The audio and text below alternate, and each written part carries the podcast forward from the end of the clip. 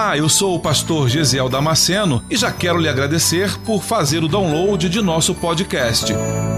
Deus tem nos dado esse tempo precioso para estarmos juntos meditando em Sua palavra.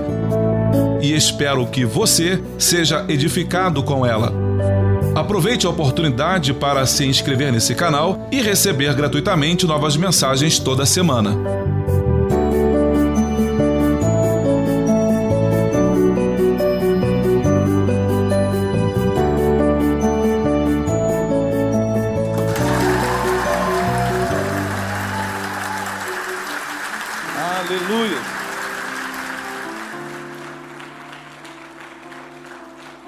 Aproveitando que você está de pé, abra sua Bíblia em Marcos capítulo 8, do versículo 10 ao versículo, perdão, versículo 13 ao versículo 21.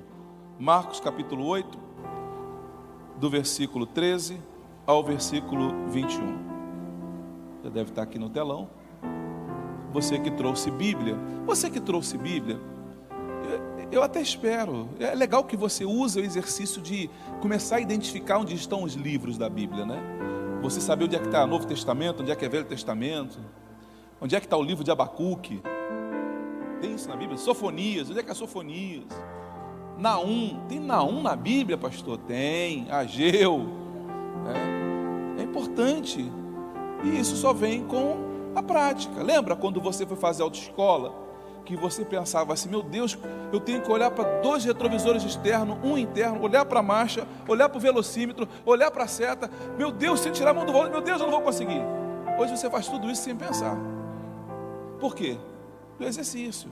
Quanto mais você faz, mais intimidade você tem. Quanto mais você manuseia a palavra, mais intimidade com ela você tem. Se você achou, diga amém. Diz assim as Sagradas Escrituras: e deixando-os, tornou a entrar no barco e foi para o outro lado. E eles se esqueceram de levar pão. E no barco não tinham consigo senão um pão. E ordenou-lhes, dizendo: Olhai, guardai-vos do fermento dos fariseus e do fermento de Herodes. E arrazoavam entre si, dizendo: É porque não temos pão? E Jesus, conhecendo disso, disse-lhes: Para que arrazoais que não tendes pão? Não considerastes? Nem compreendestes ainda? Tendes ainda o vosso coração endurecido? Tendes olhos e não vedes, e tendo ouvidos não, não ouvis, e não vos lembrais?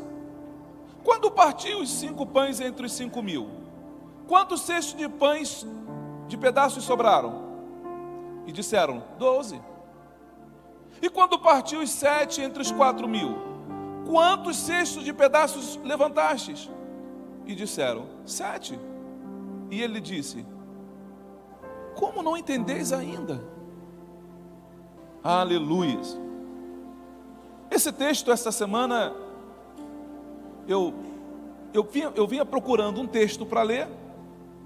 Na verdade, no primeiro momento, quando eu peguei esse texto para ler, eu queria ler o texto de A Cura do Cego de Betsaida. Eu, eu, eu, comecei a ler esse texto achando que eu ia pregar sobre o cego de Betsaida. Como hábito, eu fui ler um capítulo, fui ler os textos antes. E quando eu comecei a ler, eu me deparei com o versículo 10 e o versículo 21 e eu não conseguia entender. E eu li de novo e eu não entendi o que estava acontecendo. E aquilo me, me deixou intrigado. E é porque eu tenho falado para vocês o tempo todo. Quando pegar um texto para ler e não entender, não saia desse texto. E como eu falo isso para vocês, isso fica reverberando na minha cabeça. Aí eu fico assim: você não fala para o povo que não pode pular o texto quando não entende? Como é que você vai pular o texto? Eu falei, ai Jesus amado.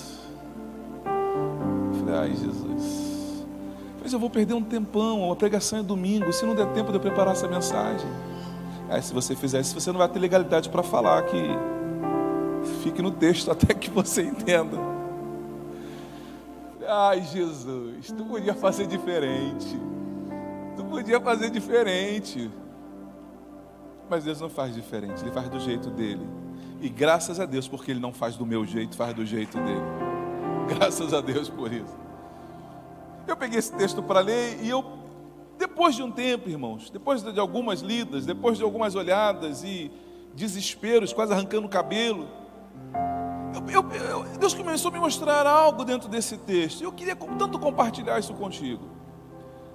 Porque no primeiro olhar parece que o texto está falando de apenas uma coisa. Mas não é, o texto está falando de assuntos diferentes. Aliás, Jesus quer trabalhar um assunto com seus discípulos. Mas ele, por incrível que pareça, ele não consegue tratar o assunto que ele quer naquele momento com os discípulos. Ele não consegue. Jesus tem um propósito de levar os discípulos dentro de uma direção, mas ele não consegue fazer, fazer isso exatamente por causa do coração dos discípulos. O versículo 10 diz assim: E entrando logo no barco com seus discípulos, foi para regiões de Dalmanuta. É a única vez que aparece essa palavra na Bíblia, é aqui. Portanto, é uma cidade sem expressão, é um povoadozinho, mas que por alguma razão Jesus quis ir num povoadozinho, sem expressão nenhuma, sem importância nenhuma, com toda certeza, porque havia alguém lá que Jesus queria se apresentar. Talvez você pense: a minha casa é a casa mais insignificante da rua, a minha casa é a casa mais pobre do bairro, mas ainda assim, meu irmão, Jesus deseja ir na tua casa e se dar a conhecer a você ele não olha para esses aspectos. A Bíblia diz que tem um coração contrito e quebrantado, Deus não despreza. Deus não está procurando aqui casas bonitas. Afinal de contas, Ele tem um palácio no céu. Mas o que Ele procura aqui na terra são corações abertos e desejosos de ouvir a palavra dEle. O fato é que ele chega em Dalmanuta, e o texto diz que os fariseus foram ao encontro dele. E não foram ao encontro dele para poder aprender de Jesus. Não foram ao encontro dele para receber um milagre de Jesus. Não foram ao encontro dele para tirar dúvidas teológicas e ministeriais. Foram até Jesus para discutir com ele, para disputar com Jesus. E saíram os fariseus e começaram a disputar com ele, pedindo-lhe para dar um sinal do céu. Jesus vira para ele, respira fundo, Jesus faz assim, versículo 12: E suspirando profundamente, seu espírito disse: Foi isso que ele fez. Os discípulos pediram, os discípulos não, os fariseus pediram um sinal. Me dá um sinal aí de que tu és o Messias. Dá um sinal aí de que tu és mesmo filho de Deus. Ao ouvir aquilo, Jesus parou, olhou para eles e fez. Tipo, até quando? Até quando? Jesus responde para eles: Eu não vou dar sinal nenhum para vocês, não. Para vocês, para essa geração aqui, eu não vou dar sinal nenhum. Ele fala isso e o texto do versículo 13 diz assim: E deixando-os, ele simplesmente virou, que deixou-os, deixou-os e tornou a entrar no barco e foi para o outro lado. Jesus pega um barco com seus discípulos, atravessa o lago de Genezaré, o mar da Galileia. E quando chega ali, é interpelado pelos fariseus, ele libera uma palavra e fala: Vamos embora daqui. Não quero ficar aqui não entra no barco de novo. E entrando no barco de novo, ele faz o caminho de volta. Vai para o outro lado do, do outro lado. E ele atravessa. Só que quando ele entra no barco, o texto diz assim: E deixando-os, tornou entrar no barco e foi para o outro lado. Versículo 13. Eu vou, eu vou ignorar agora, de propósito, o versículo 14. Eu quero que você faça isso comigo. Ignorar o 14. E deixando-os, tornou a entrar no barco e foi para o outro lado. E ordenou-lhes, dizendo: Olhai, guardai-vos do fermento dos fariseus e do fermento de Herodes. O que está acontecendo aqui? Jesus dispensa os fariseus, torna a entrar no barco, e quando eles começam a remar com o barco para atravessar um lago, Jesus vira para os discípulos, agora só os treze, Jesus e os seus doze discípulos. Jesus vira para eles e fala assim: Ó, Cuidado, hein? Presta atenção. Cuidado com o fermento dos fariseus e com o fermento de Herodes, hein? Jesus está orientando os discípulos dentro do barco. Só que o versículo anterior, ele quebra isso e traz uma confusão, se eu não estou atento. Porque o versículo anterior diz assim: o versículo 14, Marcos dá uma explicação do que está acontecendo. Marcos é o autor que está escrevendo depois do episódio acontecido. Então ele já sabe o que vai acontecer e ele se antecipa nas ações. Aí ele fala: E eles, Marcos comentando, e eles se esqueceram de levar pão, e no barco não tinham consigo senão um pão. Aquela viagem que Jesus vai fazer agora com os discípulos, ela vai levar cerca de seis horas. A travessia do Mar da Galileia, no, no, curso que eles iam fazer, o trajeto que eles iam fazer, levaria seis horas, aproximadamente seis horas. Vai dar fome, eles vão querer comer alguma coisa. E nessas seis horas é um seminário bíblico que Jesus vai dar dentro do barco. É um seminário apostólico. Quando ele entra no barco, Jesus começa a ensinar. Ele começa, ele vai começar agora a dar um curso de seis horas, falando sobre o perigo do fermento. E quando você lê fermento na Bíblia, fermento na Bíblia, uma tipologia do fermento é coisa ruim, é mal. E que ele está dizendo que tome cuidado com o ensino dos fariseus e o ensino de Herodes, a doutrina deles. Jesus quer ministrar sobre esse perigo do ensino que alguns se propõem para fazer sem conhecimento da Bíblia.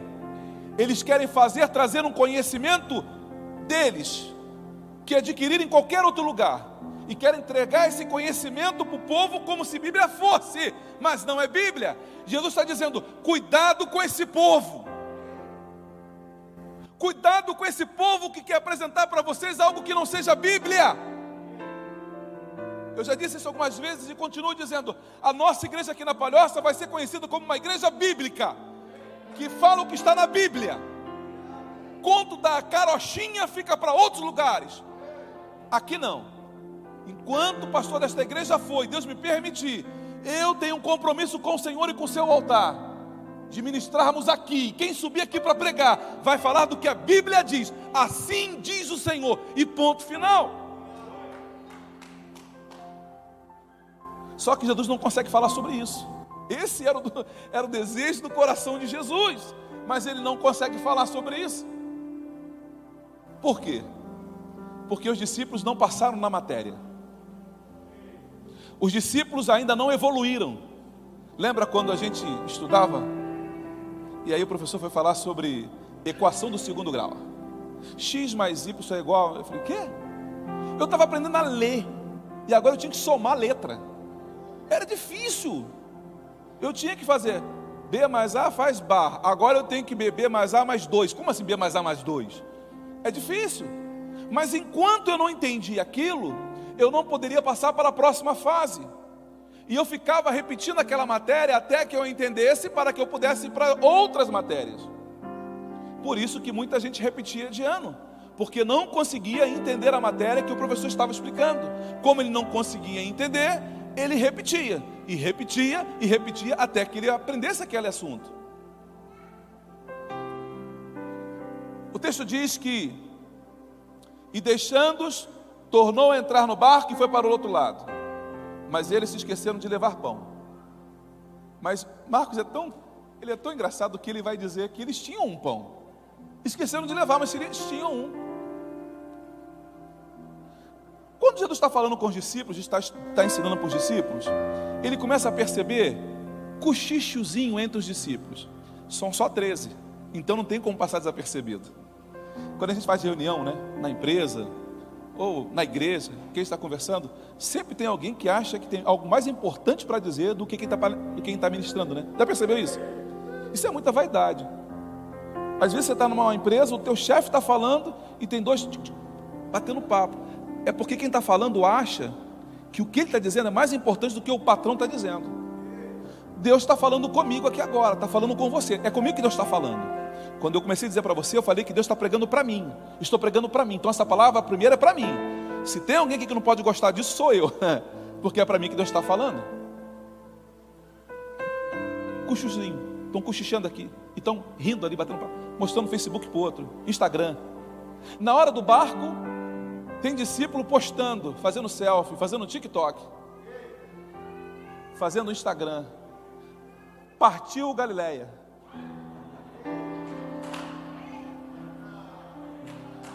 E Jesus está falando. Gente, o assunto aqui é importante. Jesus está falando. E o povo está lá. Hashtag. Mas Jesus está trazendo uma revelação que vai mudar a vida deles. Mas eles estão no hashtag. Ou oh, três curtidas. Lucas, ô oh, oh, oh, Mateus, três curtidas, ó. Uau, mudou a tua vida. Três curtidas. Uau!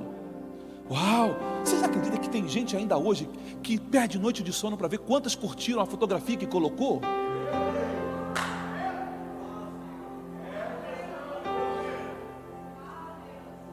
Perde noite de sono. Ah, não tem coragem para reproduzir, não tem coragem para falar, mas perde noite de sono.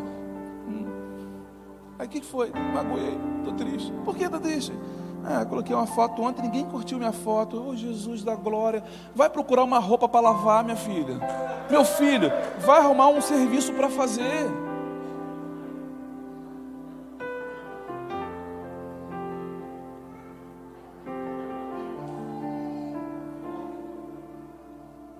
Jesus olha aquilo, e eu acho que assim como ele respirou fundo para os fariseus, ele deve respirar fundo agora para os discípulos, né? Eu estou aqui gastando o meu hebraico com esse povo. E eles estão aqui pensando no pão. Aí Jesus para o que está fazendo e ele. Versículo. Versículo 16. E arrazoavam, discutiam entre si. A culpa é tua. Por que, que tu não trouxe pão? Aí Pedro fala: Eu tenho cara de padeiro? Eu sou pescador, meu irmão. Eu não tenho obrigação de trazer pão nenhum. Fala com, fala com, com, com, Judas, Judas que é, o, que, é o, que é o tesoureiro. Aí Judas fala: Eu sou tesoureiro, mas não sou o comprador. Eu tenho dinheiro, mas quem diz que eu tenho que comprar o um negócio? O texto está dizendo que eles estão discutindo dentro do barco. Não tem como Jesus não ouvir, é um barco pequeno, não é um navio um transatlântico, é um barquinho. Jesus está ouvindo a conversa. Eles estão discutindo por que, que não trouxeram pão. Agora Jesus está falando: Ah, o fermento do fariseu. Aí um discípulo fala: Está vendo aí, ó? Está vendo? Está tá cobrando, está falando de fermento, fermento faz pão. Jesus não está falando de pão, não, ele está falando de outra coisa, ele quer ensinar outra coisa. Aí Jesus, no versículo 17, vai dizer: E conhecendo isso, disse-lhes: Por que vocês estão discutindo se não tem pão? Não considerastes, nem aprendestes ainda, nem compreender, compreender, entendimento, é massa cefálica, é a capacidade de chegar a uma conclusão lógica de algo. Vocês não conseguiram ainda fazer essa equação ainda? Tendes ainda o vosso coração endurecido?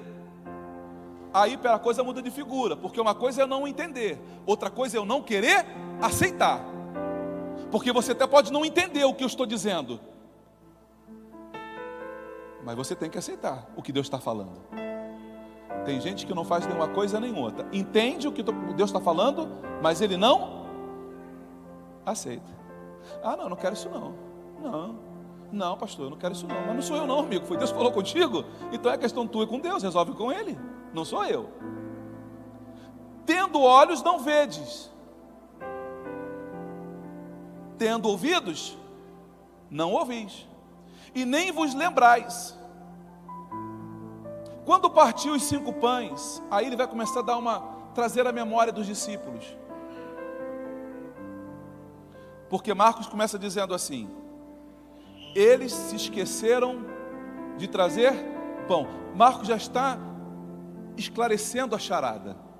Ele está dizendo que o problema dos discípulos é problema de memória, é um problema de esquecimento eles estão se esquecendo daquilo que eles já tinham ouvido, e daquilo que eles tinham visto, e daquilo que eles tinham participado.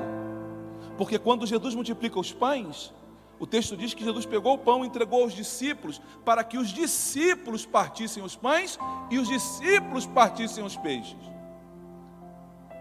Jesus apresentou, mas quem partiu foram os discípulos.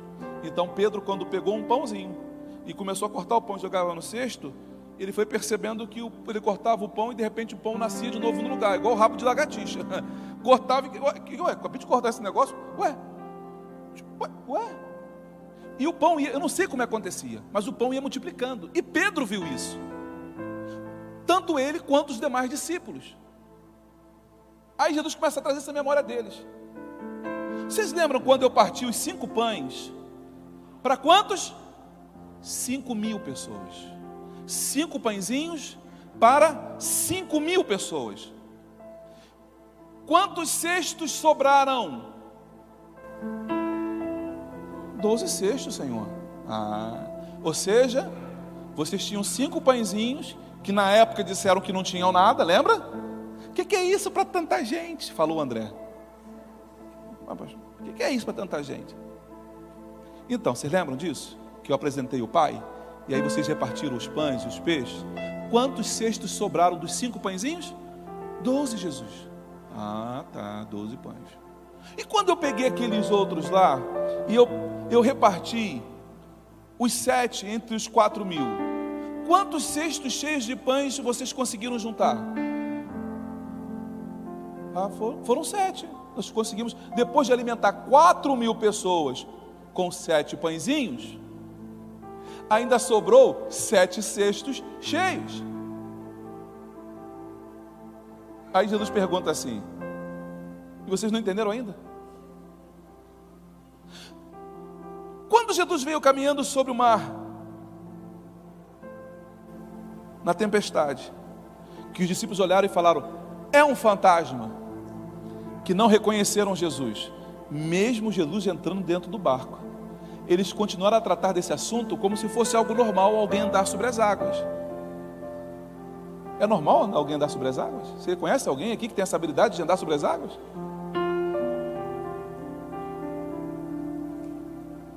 Onde é que você quer chegar, pastor? Tem gente que não rompeu na vida ainda, porque está repetindo a matéria. Está repetindo a matéria. Jesus está querendo tratar de um assunto novo, mas como ele não conseguiu entender ainda, como você não conseguiu entender ainda que a provisão da tua vida não depende do pãozinho que você tem, mas do pão da vida que está no barco, você não vai conseguir viver outras promessas, porque o problema não é o pão dentro do barco, o problema é o Senhor que está no barco. Não é o teu salário, mas é o Deus que garante o teu sustento. Não é a tua capacidade, mas é o Deus que te capacita. Eu preciso entender nesta noite que não sou eu, mas é Deus em mim, a esperança da glória.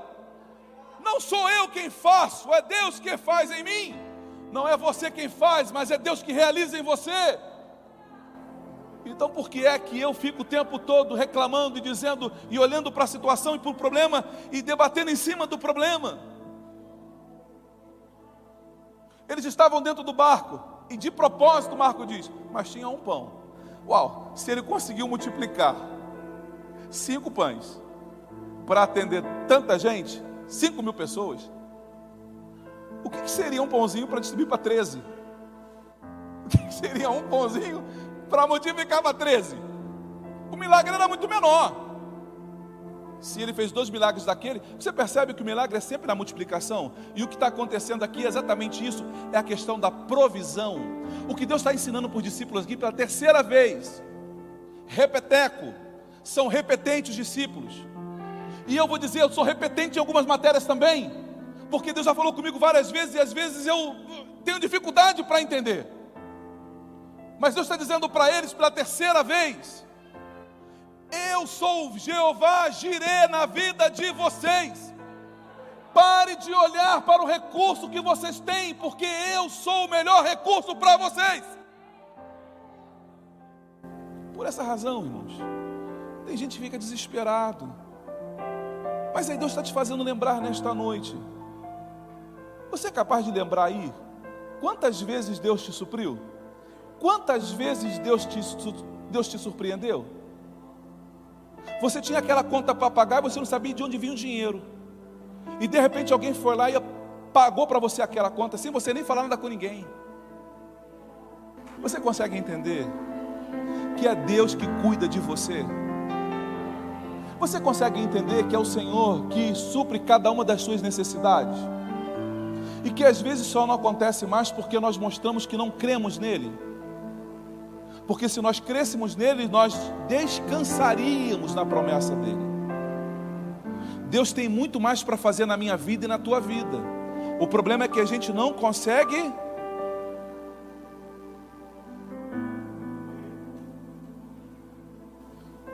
Eu, alguns meses atrás, eu estou para fazer um livro, já tem já alguns anos.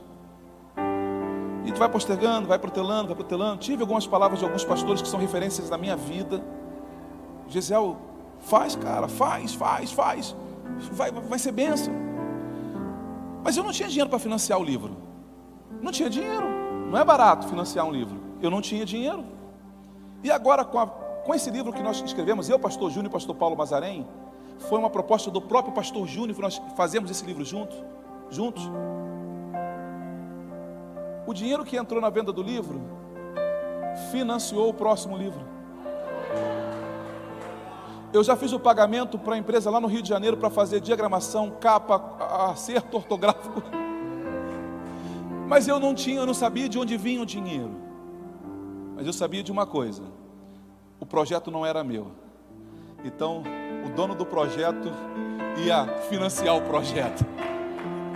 O dono do projeto vai financiar o projeto.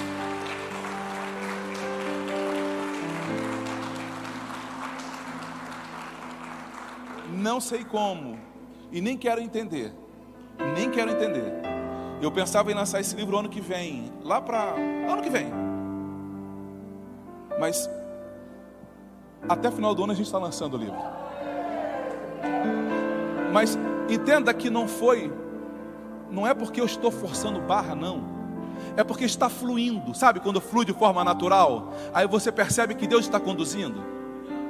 Deixa eu dizer uma coisa para você. Diante desta palavra, porque o texto vai falar sobre provisão. Jesus, ele é um professor dedicado.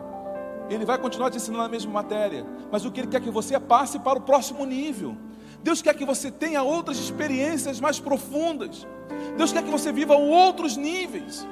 Mas enquanto você não entender que a provisão para a tua vida depende dele, e não há nada que ele não vá fazer por você, você não consegue passar para o próximo nível.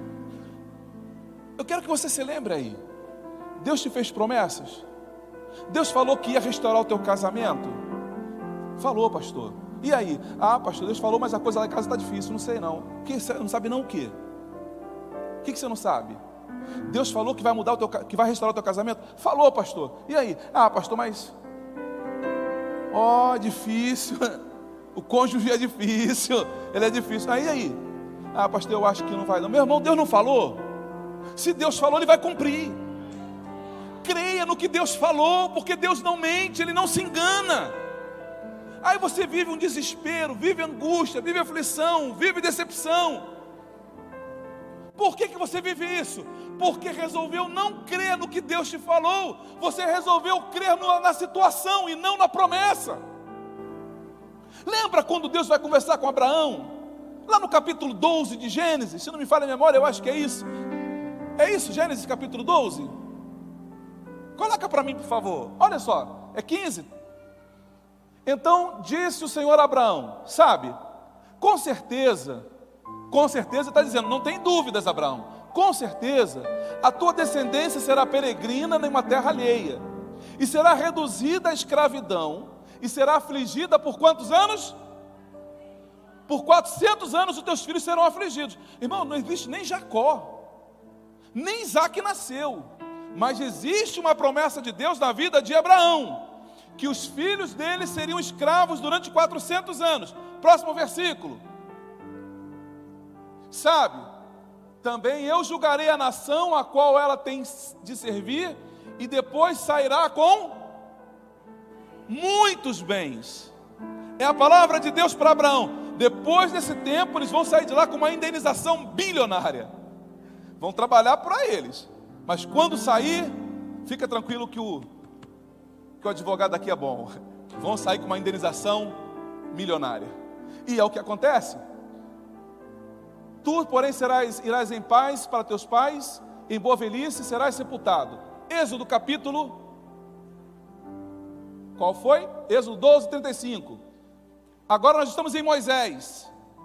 400 e poucos anos depois. 400 e poucos anos depois. Fizeram, pois, os filhos de Israel conforme a palavra de Moisés. Olha que rema de Deus aqui. Não é mérito de Moisés, mas Moisés tem uma palavra de Deus para entregar para o povo. E o povo resolve crer na palavra que Moisés tem. E porque o povo crê na palavra que Moisés tem, o povo vai viver as promessas do Senhor. Esquece esse comedor de feijão com arroz que está aqui em cima. Não sou eu, mas é a palavra de Deus na minha vida para transmitir para você. Se você crê na palavra do Senhor sendo liberada, você vai viver as promessas do Senhor. E pediram aos egípcios joias de prata e joias de ouro e vestidos. Próximo versículo.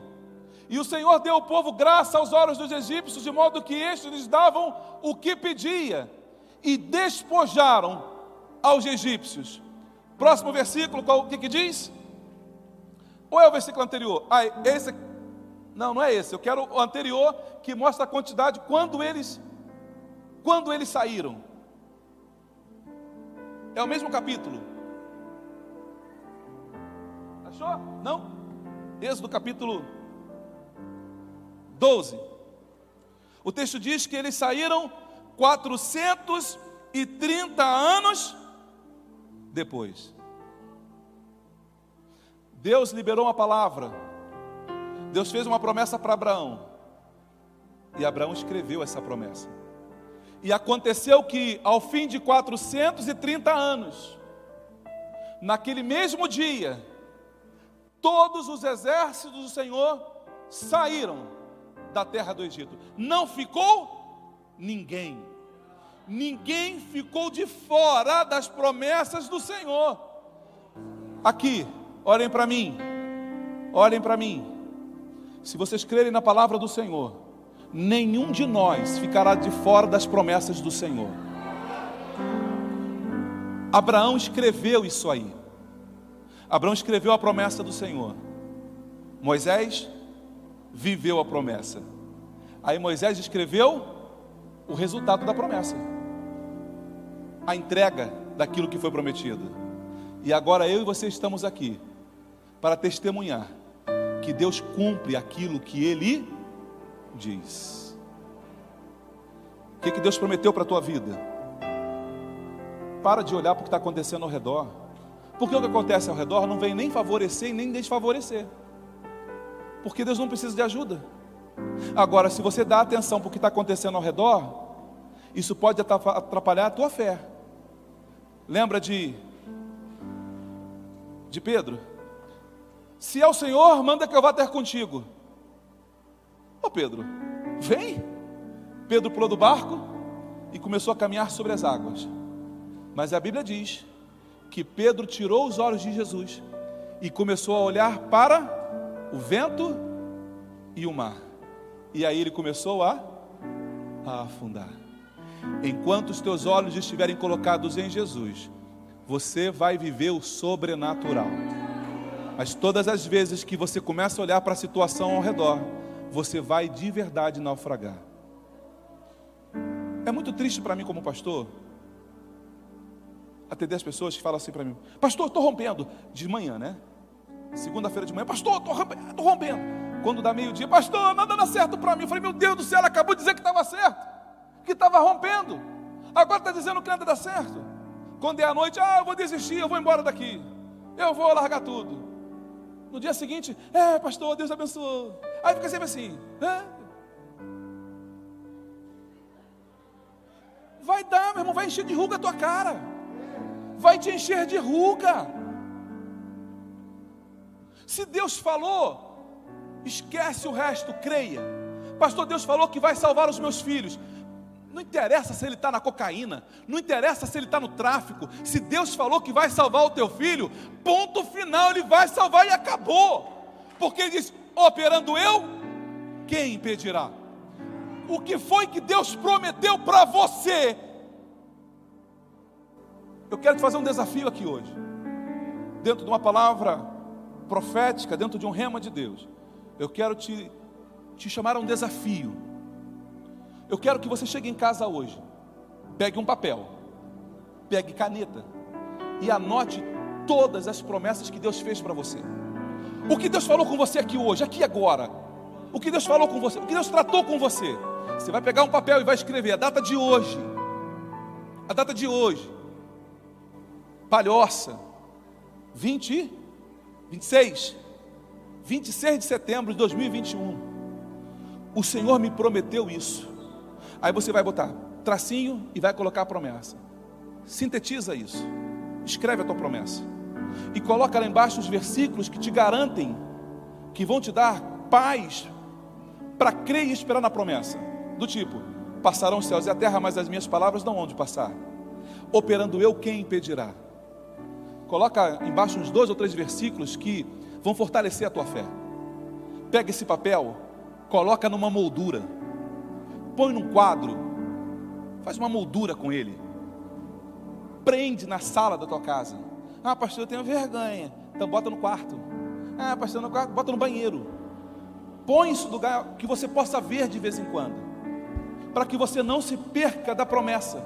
Que você não se esqueça do que Deus te prometeu. E que todo dia de manhã você olhe para aquilo e você fala: Senhor, eu continuo esperando. Senhor, eu continuo crendo. Senhor, eu sei que tu vai fazer. Senhor, eu sei que tu vai operar. Porque o dia que Deus fizer e Ele vai fazer, você vai pegar esse mesmo papel e vai trazer aqui. E vai falar: Pastor, Deus cumpriu na minha vida nesse dia. Nós vamos tirar uma foto juntos aqui. E vamos colocar no Instagram para você poder receber curtida. Você ganhar um like lá. Hashtag Deus cumpriu. Hashtag Deus cumpriu. Você vai colocar lá ó, a tua palavra lá, uma fotografia tua. Para quê, pastor? Pra, pra, não é para ostentar, não. É para que servir de testemunho para outras pessoas. É para que outras pessoas olhem para você e falem assim: ah, se ele viver, eu vou viver também. Ah, se ele creu, eu também posso crer. Ah, se ele tem, eu sei que Deus pode fazer na minha vida também. Eu quero orar por você, aonde você está. Eu quero orar pela tua vida. Meu Deus, eu queria que essa viagem fosse uma viagem de barco de seis horas. Tanta coisa que eu, que eu, que eu, que eu queria falar para você aqui. Tanta coisa que eu queria ministrar aqui para você hoje. Mas a viagem só dura duas horas. Essa nossa viagem de barco só dura duas horas. Mas eu quero, na nossa próxima viagem, falar de outros assuntos que não sejam mais os mesmos. A gente precisa evoluir, a gente precisa amadurecer. Não dá para ficar a vida inteira repetindo a mesma matéria, porque Deus tem coisas maiores para a gente. Deus tem coisas mais profundas. Deus tem coisas mais extraordinárias para nós. Então, no próximo encontro, se Deus permitir, vamos falar aí sobre outros assuntos. Mas é que eu não podia, porque irmãos, eu estou numa expectativa de algo tão grande da parte de Deus. Vocês lembram, ano passado, no meio da pandemia, eu com uma promessa de Deus que esse lugar seria referência para o Estado, que outros estados falariam da palhoça, que a palhoça seria conhecida em outros estados do Brasil e até fora. No meio dessa promessa, vem a pandemia, e de repente eu estou aqui pregando por uma câmera de vídeo. Aí eu vou falar igual a Paula. Os meus discípulos me abandonaram e fugiram para casa. Eu fiquei aqui na igreja um dia, um culto. Tinha eu e mais uns três operadores, que o Cláudio estava também. Uns três ou quatro pessoas aqui dentro da igreja. Uma câmera ali. E eu pregando para a câmera aqui. Os bancos tudo vazio. Tudo vazio. E eu olhava e falava assim: Ah, Satanás, tu já perdeu. Eu sei que está vazio agora, mas Deus prometeu que Ele vai encher, no tempo dele Ele vai encher. E eu pregava com o mesmo fervor, se estivesse pregando para o Maracanã, igreja vazia. Dava tristeza ver o banco vazio? Dava, mas eu sabia que eu tinha uma palavra do Senhor e que o Senhor iria cumprir aquela palavra. Continuamos na pandemia, Bandeira vermelha, bandeira amarela, bandeira amarela. Diminuía, aumentava. De repente fomos obrigados a fazer três cultos, porque a igreja não comportava mais. Você não percebe, mas as quantidades de cadeiras que tem aqui hoje são maiores do que as da semana passada. E nós já estamos vendo um galpão para sair daqui. O que é isso, pastor? É que eu creio incondicionalmente eu creio incondicionalmente na promessa que Deus fez para mim. Não é porque as coisas não são fáceis. Não é porque não tem luta. Não é porque não tem prova. Não é porque não tem perseguição. Não é porque tem. Não é, não, não, não. Mas é porque eu resolvi crer no que Deus vai fazer. E eu quero te chamar para viver esse sobrenatural também. Eu quero que você curve a sua cabeça onde você está. Você acabou de ouvir mais um podcast. E se você foi edificado com essa mensagem, compartilhe com outras pessoas. Até o próximo encontro.